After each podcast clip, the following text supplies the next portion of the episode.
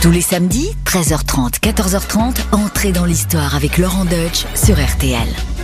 Bonjour les amis, c'est Laurent Deutsch. Réjouissons-nous, car l'émission d'aujourd'hui est placée sous le signe du plaisir. Oui, le plaisir, c'est ce qui a guidé la vie entière de l'homme dont je vais vous raconter l'histoire.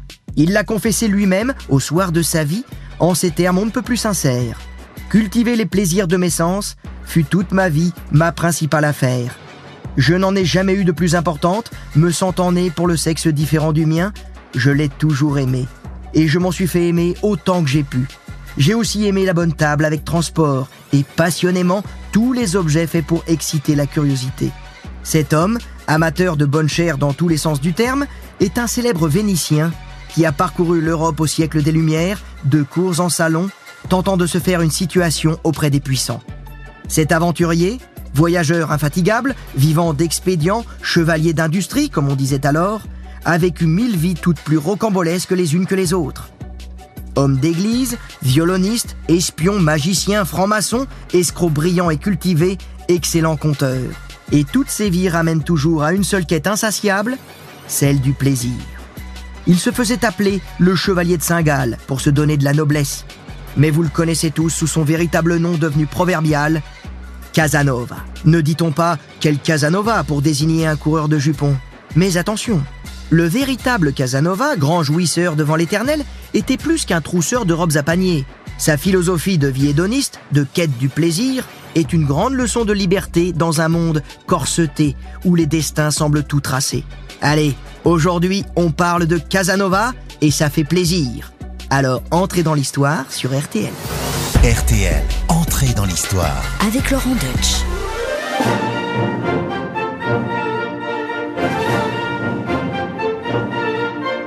Giacomo Casanova est né le 2 avril 1725 dans la République de Venise. C'est un enfant de la balle. Ses parents, Gaetano et Zanetta, sont tous deux comédiens. Ils s'illustrent dans un genre de théâtre populaire typiquement italien que l'on appelle la commedia dell'arte. Alors attention, hein, à cette époque, le statut de comédien n'est pas très reluisant. On est loin des stars de cinéma d'aujourd'hui. À l'époque, quand t'es comédien, t'es pas Jean Dujardin, t'es pas Vincent Cassel.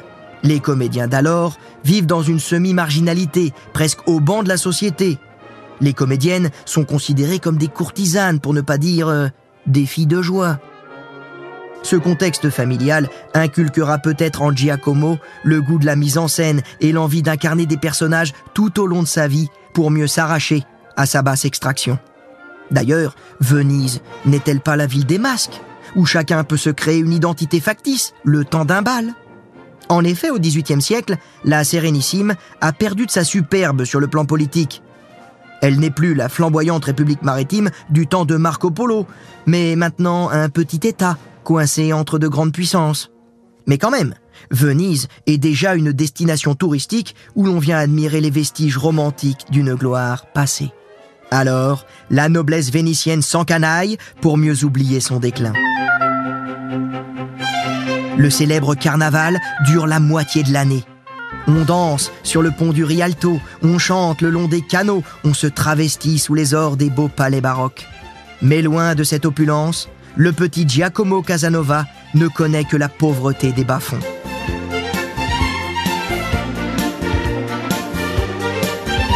Toujours en tournée pour leur spectacle, ses parents décident de le confier à sa grand-mère maternelle. À l'âge de 8 ans, son père est frappé d'un abcès à l'intérieur de l'oreille. Souffrant le martyr, il accepte de se laisser soigner par un médecin du coin. Enfin, quand je dis soigner, la médecine de l'époque, euh, fallait pas être douillet, si vous voyez ce que je veux dire, fallait plutôt être David. Car là, en l'occurrence, il s'agit de crever un abcès avec un instrument pointu pour évacuer tout ce qu'a suppuré, tu vois, le, le, le pu, la purule. Oui, non, je vais vous passer les détails, surtout si vous êtes en train de déjeuner. Mais comme tous les goûts sont dans la nature, il y a des gens que ça intéresse. Donc on vient voir l'opération, c'est un véritable spectacle. Tout le quartier vient y assister, même le petit Giacomo. Mais hélas, le spectacle tourne au fiasco. L'infection s'aggrave et Gaetano meurt dans d'atroces souffrances huit jours plus tard. Car d'ailleurs, puisqu'on parle de santé, celle du petit Giacomo n'est pas non plus au beau fixe. C'est un enfant chétif, taciturne, avec l'air un peu attardé. On le prend pour un benet. Il écrira d'ailleurs plus tard dans ses mémoires On me croyait promis à la mort, et on ne me parlait pas. En effet, il est sujet à des saignements de nez réguliers qui laissent à penser qu'il ne passera pas le prochain hiver. Alors, sa mère Zanota, au lieu de faire appel à un médecin, on a vu ce que ça a donné avec le papa, décide de s'en remettre aux soins d'une vieille rebouteuse, c'est-à-dire une femme qui a un don de guérisseuse. Une sorcière, diraient certains. Giacomo et sa maman vont la consulter sur son île, et ça, c'est une expérience qui a dû faire forte impression sur le garçon. Vous l'imaginez, cette rebouteuse vénitienne? Avec son gros nez, avec de grosses verrues, elle devait ressembler à, à Cornebidouille, tâtant l'enfant de ses doigts noueux, prononçant des incantations dans un dialecte cryptique, on comprend rien, plongeant ses yeux dans le regard inquiet du garçonnet. Et là, oh miracle Les saignements de nez cessent dans la foulée. Giacomo est guéri. Et c'est peut-être cette expérience, on le verra plus tard, qui éveillera en lui son intérêt futur pour l'occultisme. L'idée que certaines choses échappent à la raison et que l'on peut acquérir de l'empire sur ses semblables en invoquant les forces de l'esprit.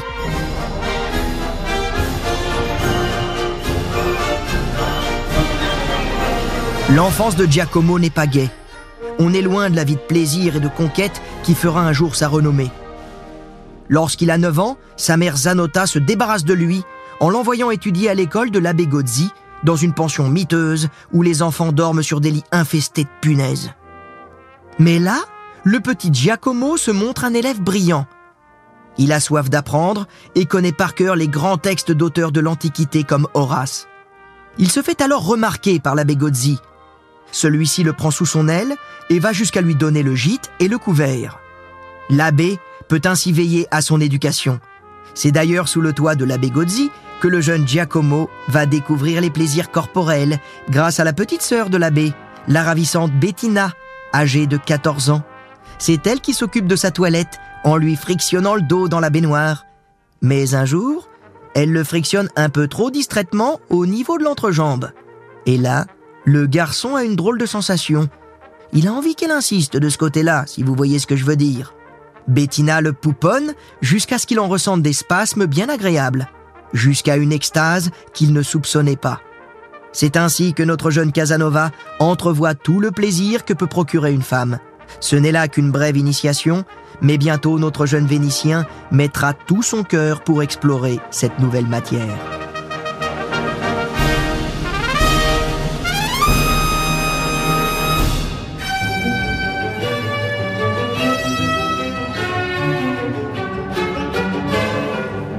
Le jeune Giacomo Casanova a fait ses classes chez l'abbé Gozzi. Il maîtrise parfaitement le latin et le grec. Oui, il aime les langues et pas que les langues mortes. Devant cet élève si brillant, l'abbé Gozzi favorise son inscription à la prestigieuse université de Padoue. Il étudie la chimie, les mathématiques, la philosophie, le droit, le droit civil et surtout le droit canonique. Car on le destine à l'état d'avocat ecclésiastique. Oui, à cette époque, entrer dans les ordres, c'est la perspective d'une carrière honorable pour les jeunes hommes sans haute naissance. À la veille de ses 15 ans, il reçoit la tonsure. L'année suivante, il devient l'abbé de l'église San Samuele à Venise, l'église même où il a été baptisé. Et oui, je sais, c'est difficile à imaginer. Casanova, le légendaire séducteur impénitent, en pieux berger des âmes. Et sans doute, lui-même, se sent-il un peu gêné aux entournures de sa soutane, car il va provoquer un véritable scandale lors d'un sermon qu'il prononce complètement ivre devant les paroissiens ébahis. Il avait dû un peu trop forcer sur le vin de messe. Imaginez un peu la situation devant les honorables citoyens de la Sérénissime. Alors, mes bien chers frères, mes... Excusez, excusez-moi, excusez-moi, je vais... Ah, pardon, j'ai un peu poussillonné avec le, goupillon. Euh, alors, qu'est-ce que je veux dire? Alors, j'étais... Euh, oh, dis donc, et, et jolie ta femme On la voit pas beaucoup dans mon confessionnal J'aimerais bien lui montrer ma soutane d'un peu plus près, tu vois. Vous imaginez un petit peu le scandale Et l'abbé Casanova est chassé de l'église sans Samuele. Mais il va quand même poursuivre pendant un temps sa carrière dans l'église, à Venise, grâce à l'appui d'un paroissien, un homme puissant, le sénateur Malipiero. Celui-ci l'a pris en sympathie et le loge même dans son palais.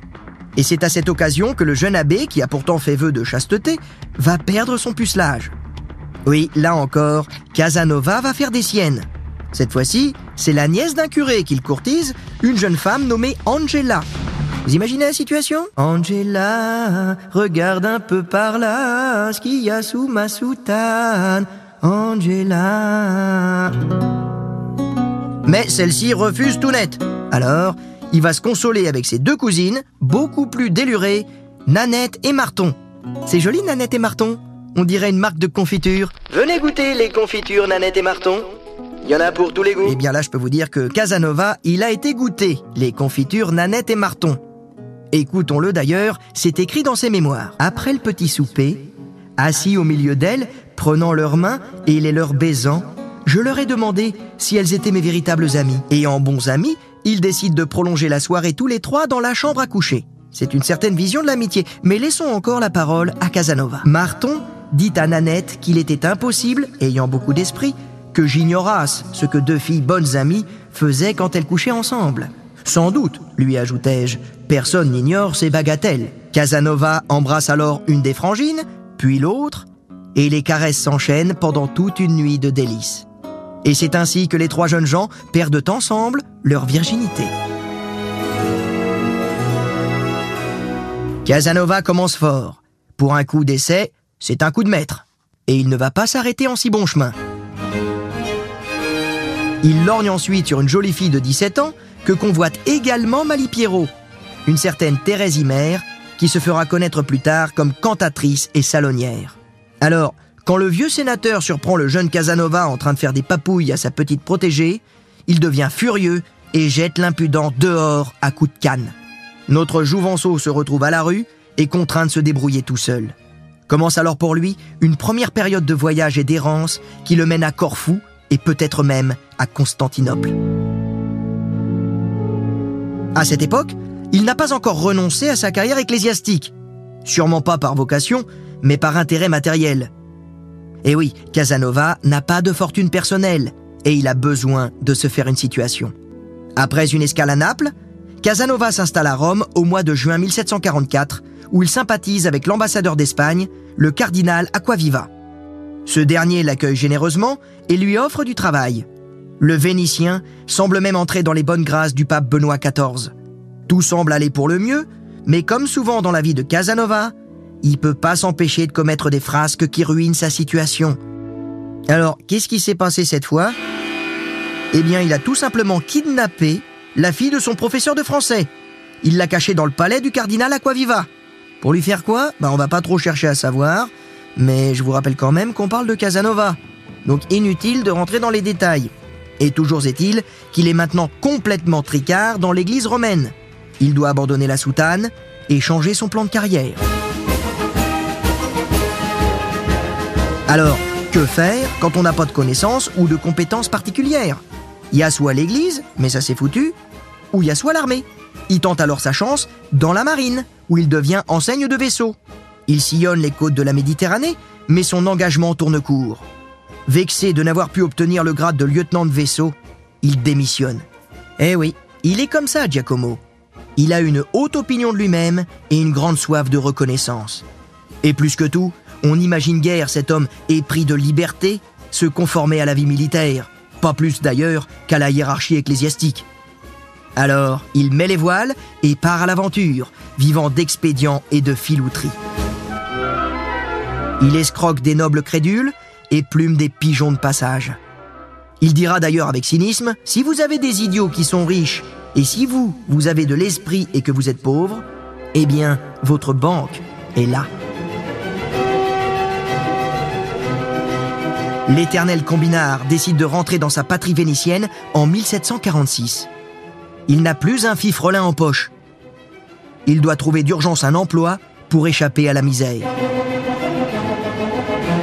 Alors, il accepte à contre-coeur un poste de violoniste au théâtre de San Samuele.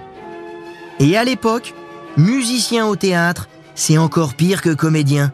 On n'est même pas dans la lumière et on est payé au lance-pierre.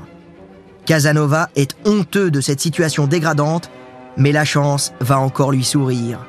La chance, ou plutôt l'intelligence des rencontres. Cet homme semble avoir un sens inné de l'opportunité. Il sait se faire remarquer par la bonne personne au bon moment. Certains appellent ça le destin, mais le destin, ça se provoque. Et avec Casanova, c'est tout un art.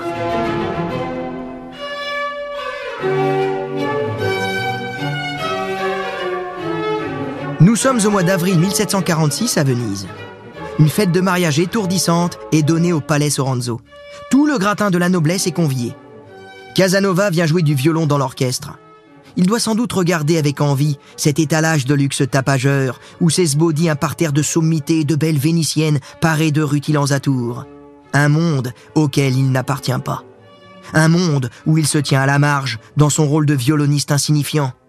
Mais depuis son estrade, il observe tout. Il ne perd pas une miette de ses mondanités. Le larron attend son occasion. Et alors que la fête se termine à une heure avancée de la nuit, Giacomo sort du palais et un sénateur en robe rouge passe à proximité. Une lettre tombe de sa poche par mégarde, comme tombée du ciel. Guidé par sa bonne étoile, Casanova la ramasse et va la rapporter à l'homme pressé. Et cet homme, c'est le riche sénateur Bragadine en personne. Pour le remercier de sa courtoisie, il propose au violoniste de le raccompagner chez lui dans sa gondole. Notre homme accepte, évidemment. Dans la nuit profonde, la gondole glisse doucement sur les canaux de la méandreuse cité des Doges.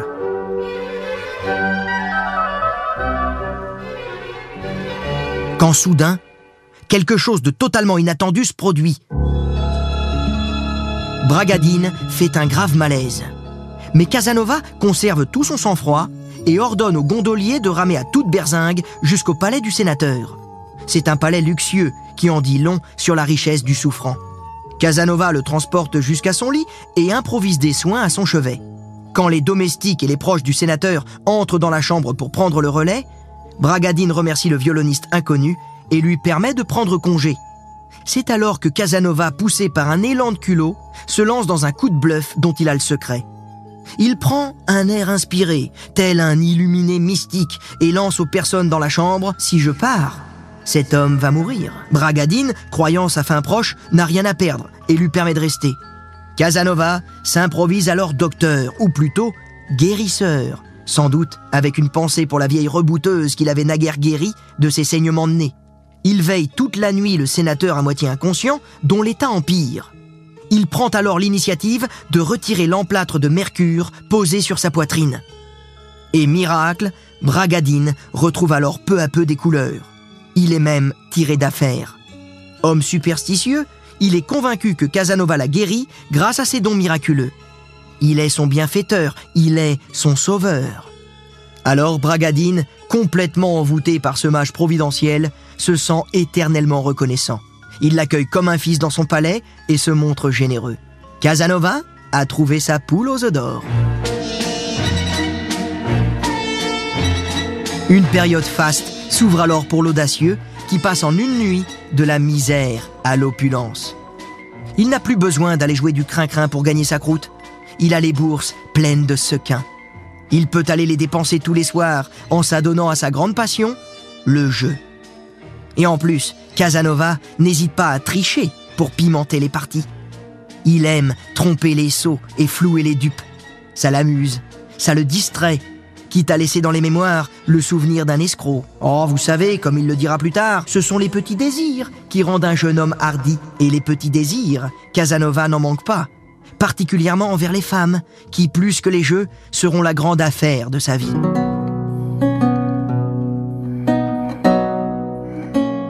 Dès qu'il aperçoit un joli minois ou qu'il entend le froufrou d'un jupon, Giacomo s'émoustille et se transforme en redoutable séducteur. Il n'est pourtant pas très beau avec ses traits un peu grossiers, mais il en impose par sa grande taille et son magnétisme naturel. Il se vante en plus d'être fort bien membré, et de pouvoir honorer ses partenaires plusieurs fois de suite. Un peu fier à bras, il déclarera aussi, dans l'examen de la beauté d'une femme, la première chose que j'écarte, ce sont les jambes. Là, c'est quand même la classe à Dallas. Hein. De nos jours, ça passerait pas, Casanova, ça t'aurait des problèmes. Hein. Mais attention, Casanova, aussi libidineux soit-il, n'est pas pour autant un bourreau des cœurs, ou ce qu'on appellerait aujourd'hui euh, un machiste qui aime faire souffrir. Casanova aime sincèrement les femmes. Il ne les avilit jamais. Il veille toujours à rompre une relation dans la douceur, dans la bonne humeur, avec de bons mots. Écoutez-le plutôt. L'homme est fait pour donner, la femme pour recevoir.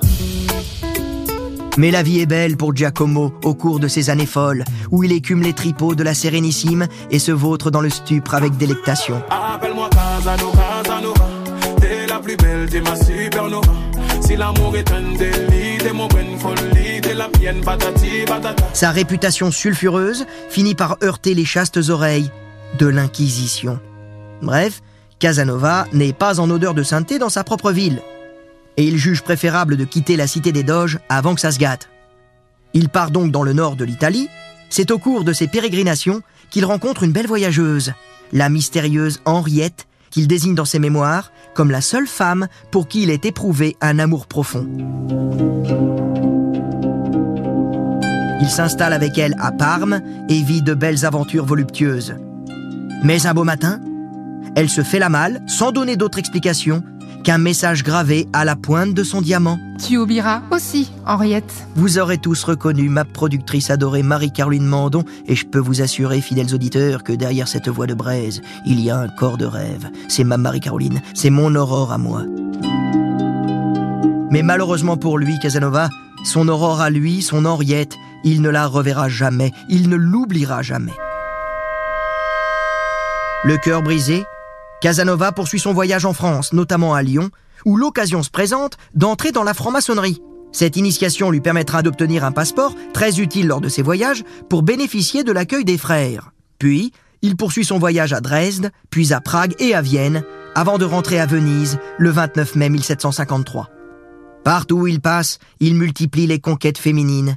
Il en recense pas moins de 122 dans ses mémoires, sans compter celles qu'il a oubliées. Parmi toutes ces conquêtes, certaines sont rentrées dans les annales, si je puis dire. Une en particulier, Marina Morosini, une religieuse. Mais, dites-moi, cet ordre religieux si singulier auquel vous appartenez, est-il aussi strict qu'on le dit? Oui, très strict. Aucun. Aucun bijou, aucune toilette avant Ah oui. Le coucher du soleil. Cette rare beauté de 23 ans est une fille de bonne famille vénitienne que ses parents ont envoyée au couvent de Sainte-Marie des Anges, situé sur l'île de Murano. La jeune nonne dévergondée a la permission de sortir du couvent. Elle convie Casanova dans un casino, c'est-à-dire une sorte de petite résidence secondaire où la noblesse vient s'adonner à la débauche en petit comité. Pour nous Français, c'est l'équivalent d'une garçonnière, quoi. Le propriétaire de ce casino n'est autre que Monsieur de Bernis, ambassadeur de France, futur ministre de Louis XV, et lui aussi amant de Marina. Celle-ci explique que le prélat aimerait observer leurs ébats à travers un œilleton dissimulé dans le décor. Cette nuit-là, il va se surpasser pour épater la galerie. Oui, il va honorer sa partenaire dans toutes les positions possibles et inimaginables toute la nuit jusqu'à l'épuisement de cette dernière. Il racontera avec fierté, enivré par la volupté, transporté par de continuelles fureurs, nous fîmes dégâts de tout ce que la nature nous avait donné de visible et de palpable. Et tout cela, sous l'œil avide du prélat, pantois d'admiration. Je vous laisse imaginer le tableau. Mais à force de jouer avec les tabous, Casanova aggrave encore sa sulfureuse réputation. L'apôtre du plaisir pourra-t-il éternellement continuer à jouir sans entrave?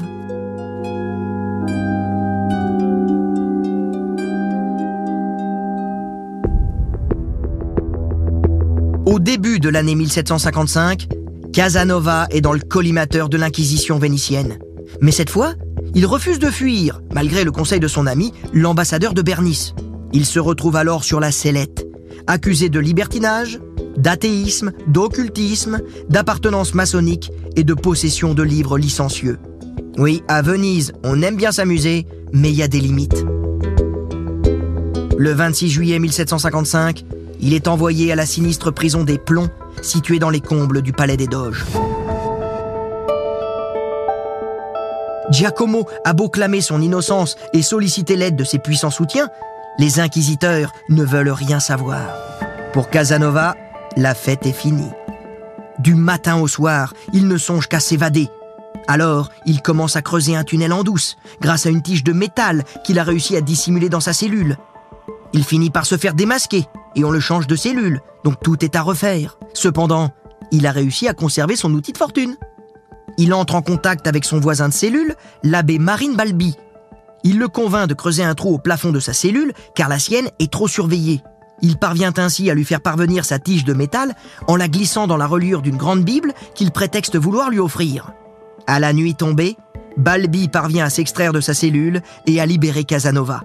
Pendant des heures, ils cherchent une issue au clair de lune. Ils finissent par trouver une lucarne qui leur permet de rentrer dans le palais ducal. Mais il s'agit maintenant de sortir de ce palais sans éveiller les soupçons. Heureusement, Giacomo a pensé à tout. Il a prévu de quoi se raser et revêtir des habits élégants afin de passer pour des nobles personnages. Il parcourt ainsi les salles une à une jusqu'à parvenir à la porte de l'escalier d'or, la porte principale du palais. Seulement voilà, elle est verrouillée.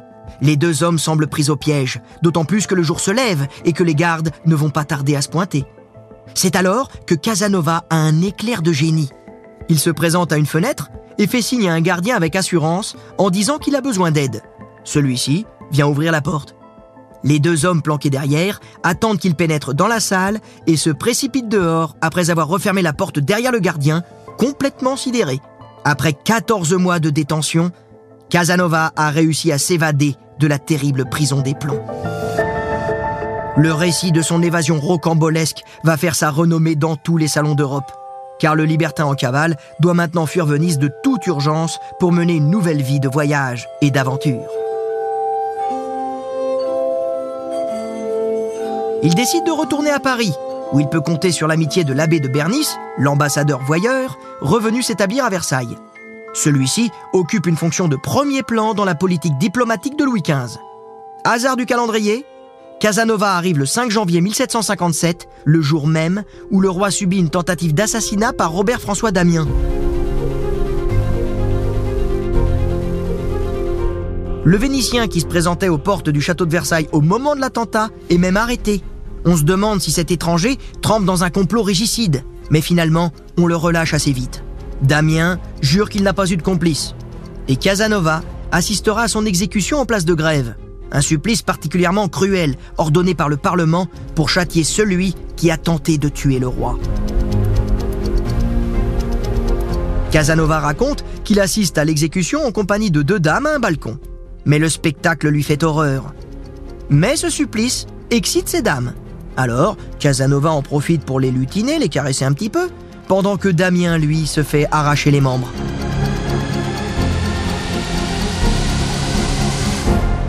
En France, Casanova se sent très bien.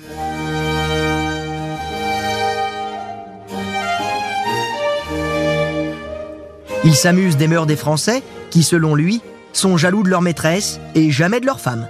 Avec une telle ironie mordante, il ne tarde pas à devenir une figure des mondanités parisiennes. Il est présenté à Madame de Pompadour, son amitié avec l'influent abbé de Bernice lui est très utile pour ouvrir des portes. Mais une fois qu'il est entré, c'est vraiment à la personnalité de Giacomo qu'il faut attribuer son succès. Son entre séduit et surtout son extraordinaire talent de conteur. Il ne rate jamais une occasion de faire le récit épique de son évasion, notamment devant le ministre Choiseul, qui reste suspendu à ses lèvres pendant des heures. Mais Casanova n'est pas seulement un amuseur. Il sait aussi se lancer dans l'argumentation politique et philosophique. Lors d'une visite à Voltaire, près de Genève, les deux hommes confrontent leur vision du monde. Casanova, à rebours de son image de libertin dépravé, se montre beaucoup moins iconoclaste que l'auteur de Candide. Il défend l'Église et la royauté. Il ne veut pas abattre l'ordre établi, mais seulement garantir une forme de liberté individuelle, notamment en matière de mœurs. En fait, Casanova se sent assez bien dans ce siècle des Lumières, à la fois décadent et hiérarchisé. Il aime la noblesse. Il en aime autant le prestige que son insolente frivolité. D'ailleurs, Casanova se fait remarquer en déployant ses talents de mage devant des nobles en mal de sensations fortes, à l'instar de la marquise d'Urfé, une riche veuve excentrique, férue d'occultisme et d'alchimie. Lorgnant sur son immense fortune, Casanova devient son amant alors qu'elle a 20 ans de plus que lui et il lui dit qu'il pourrait l'aider à réaliser son souhait le plus cher, à savoir renaître dans un autre corps. Il suffit, dit-il, de la mettre enceinte. Ainsi fécondée, elle accoucherait d'un mâle et son âme transmigrerait dans le corps de son fils à l'accouchement. Oui, euh, pour croire ça, elle était gratinée, la marquise d'Urfé. Alors, quand vient le moment de passer à l'action? Casanova organise une partie fine à trois avec une jolie jeune femme. Oui, histoire de l'exciter afin de mieux honorer la vieille marquise. Je vous passe les détails, mais ça en dit long sur l'esprit culotté du bon Giacomo. Ah bah il aimait ça. hein. Bah, attention, hein. Casanova sait aussi se montrer brillant pour des causes un peu plus sérieuses. En effet, en 1758, il va mettre toute son ingéniosité au service du royaume de France en proposant de créer une loterie pour financer l'école militaire, l'ancêtre de notre tirage du loto. Des mathématiciens examinent son projet et en sont convaincus. On voit par là que Casanova, c'est bien plus qu'une simple bête de sexe, un escroc ou un fanfaron. C'est un esprit lumineux, astucieux et visionnaire à bien des égards. En plus, cette loterie va lui permettre de renflouer ses caisses au passage. Ce qui n'est pas négligeable. Et comme toujours, c'est quand tout va bien qu'il commet un faux pas. Il a trop pris la confiance, l'Italien. Le 23 août 1759, il est mis en prison au Fort-l'Évêque pour de fausses lettres de change. Mais il en sort deux jours plus tard. Il doit pourtant quitter Paris à l'automne. Sa réputation a fini par le rattraper, elle le précède même. Alors Casanova laisse tout et part pour de nouvelles aventures, confiant comme toujours en sa bonne étoile. Il n'en doute pas, il saura rebondir.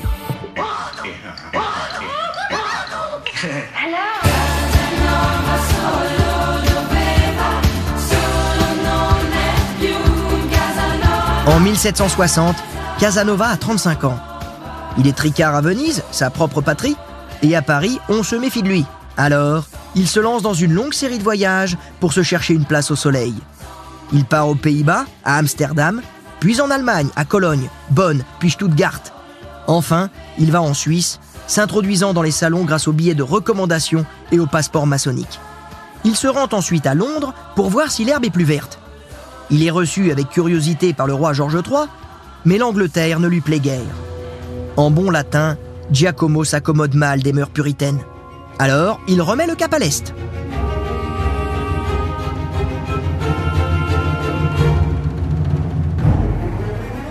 En 1764, il rencontre le roi de Prusse, Frédéric II, dans son palais d'été de Sans Souci, à Potsdam.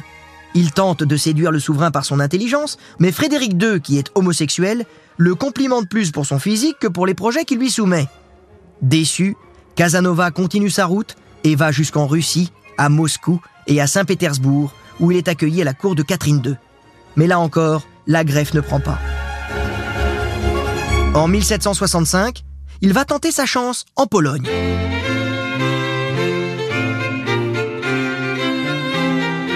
Et cette fois, au miracle, il parvient à gagner la confiance de Stanislas II, qui lui donne même un quasi-titre de noblesse. Le rêve. Mais encore et toujours, Casanova ne peut pas s'empêcher de pécher par effronterie et de tout gâcher. C'est plus fort que lui. Et c'est encore à cause d'une sombre histoire de jupon qu'il va risquer sa peau. Un soir, il s'écharpe avec Branicki, le puissant sous-chambellan du roi de Pologne, pour obtenir les faveurs d'une ballerine italienne. Le ton monte et finit en une bordée d'insultes. Le duel est inévitable. Il a lieu au petit matin du 5 mars 1766 près de Varsovie. Branicki, l'offensé, choisit le pistolet. Les deux hommes tirent et sont blessés simultanément. L'affaire est relatée dans toutes les gazettes et défraie la chronique dans tous les salons d'Europe. Après son évasion de la prison des plombs, cette nouvelle histoire rocambolesque sera le plus grand coup d'éclat de Casanova. Mais le duel a provoqué un scandale. Et cette fois-ci, c'est la cour de Pologne qu'il doit fuir. L'infatigable Giacomo reprend donc son bâton de pèlerin et poursuit sa route encore et toujours. Les cités européennes défilent sous ses yeux curieux. En 1767, il se risque à revenir à Paris, mais il est immédiatement expulsé de France au mois de novembre. Alors, son voyage se transforme en errance. Elle dérive jusqu'en Espagne, à Madrid et à Barcelone. Mais là encore, il se fait un peu trop remarquer, au point d'être brièvement emprisonné à deux reprises. En 1770, Casanova a maintenant 45 ans et il a blanchi sous le harnais. Les voyages, c'est bien beau, ça forme la jeunesse, mais ça use. Giacomo est un peu fatigué de bourlinguer tous azimuts. Et puis, sa chère patrie lui manque. Il veut revoir la Sérénissime. Alors, il va s'installer à Trieste, aux portes de la République de Venise, en attendant son retour en grâce. Ce sera chose faite le 3 septembre 1774. Les inquisiteurs lui donnent la permission de rentrer. Casanova retrouve la cité des Doges une semaine plus tard. Ironie du sort, il devient même confidente des inquisiteurs, c'est-à-dire en quelque sorte un espion informateur de la police des mœurs, ce qui est quand même un comble quand on se souvient que ce sont ces mêmes inquisiteurs qui l'ont naguère mis en prison pour outrage aux bonnes mœurs. Et peut-être pour soulager sa conscience, l'incorrigible Casanova rédige un pamphlet explosif où il dénonce le système politique de la République de Venise.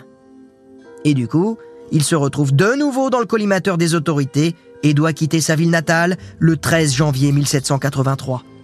Et cette fois, pour toujours.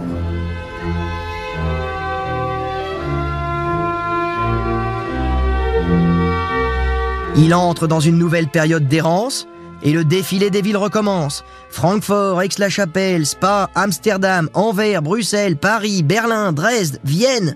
Et tiens d'ailleurs, à Vienne, il fait la connaissance du richissime comte de Wallstein, franc-maçon, joueur impénitent et grand amateur de femmes et d'occultisme.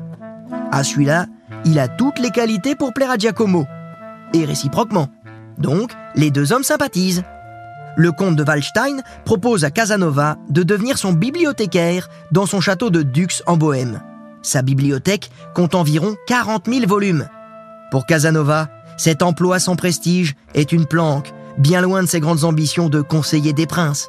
Il accepte en se disant que au moins là-bas, il sera nourri, logé et blanchi, et il aura du temps pour se consacrer à son autre grande ambition, être un auteur littéraire reconnu.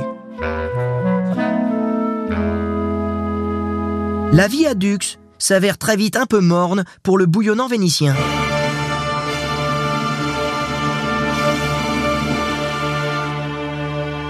Casanova s'échappe quand il peut.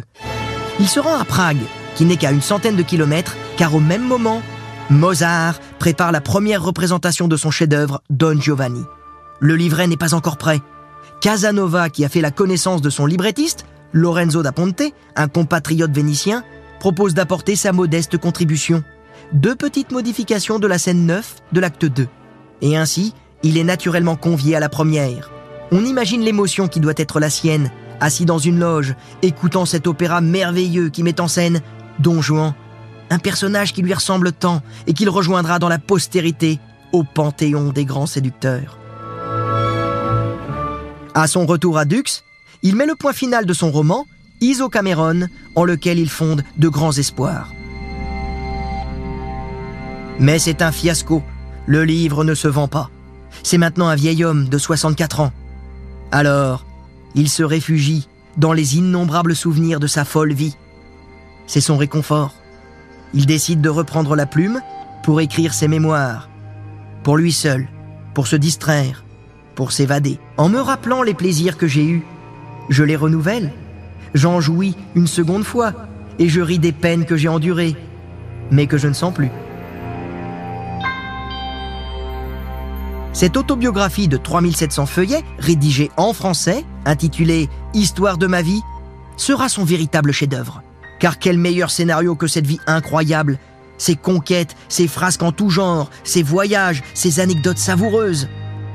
Casanova, rongé par la maladie, s'éteint doucement le 4 juin 1798 à l'âge de 73 ans. Il est enterré dans le parc du château sans grande cérémonie. Sa mort passe quasiment inaperçue. Casanova est tombé dans l'oubli. Mais ses mémoires, publiées de façon tronquée en 1822 puis intégralement en 1960, fascineront immédiatement les lecteurs. Casanova apparaît non seulement comme un grand séducteur, mais aussi un grand Européen, une figure du siècle des Lumières, une figure d'un temps révolu, où l'on badinait avec l'amour et où l'on rêvait sa vie dans la démesure.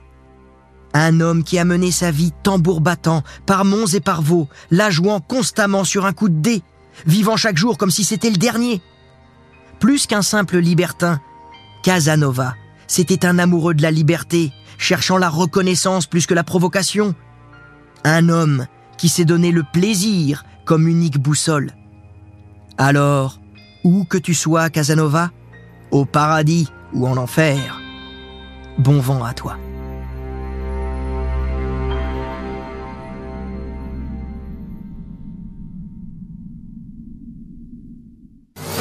RTL, entrée dans l'histoire. Avec Laurent Deutsch.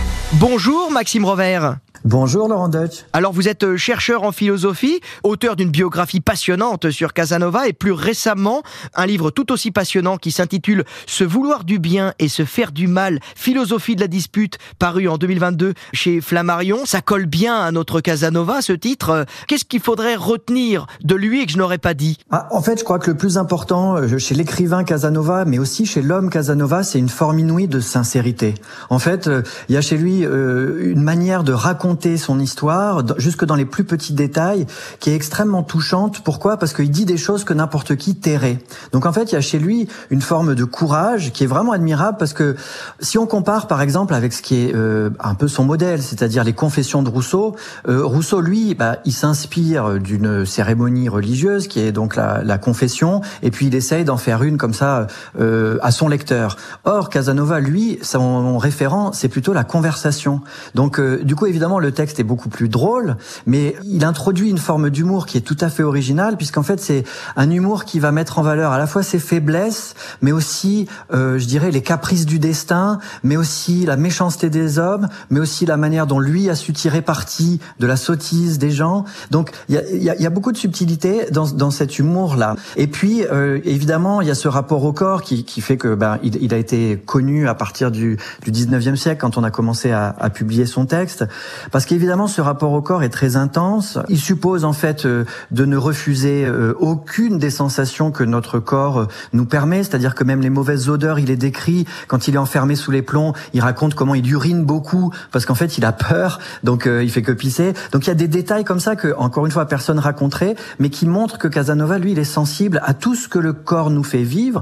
Et ça fait de lui une sorte de féministe paradoxal, puisque en fait, toute sa vie a été consacrée à l'émancipation de tous les corps. Donc c'est pas seulement le sien, c'est pas seulement, euh, je dirais, euh, les parties nobles du corps, mais c'est vraiment toutes les sensations. Et puis c'est aussi tous les corps. Ce qu'il faut retenir de lui, c'est ça. C'est en plus de cette sincérité, cette, cette intensité de sensations qui fait qu'effectivement, on a en lui une sorte de maître à sentir. Alors maintenant Maxime, la deuxième question que j'ai envie de vous poser c'est qu'est-ce qu'on peut reprocher à Casanova aujourd'hui? Bah en fait, on peut lui reprocher des choses extrêmement graves, c'est-à-dire des violences, des abus de faiblesse et même des viols.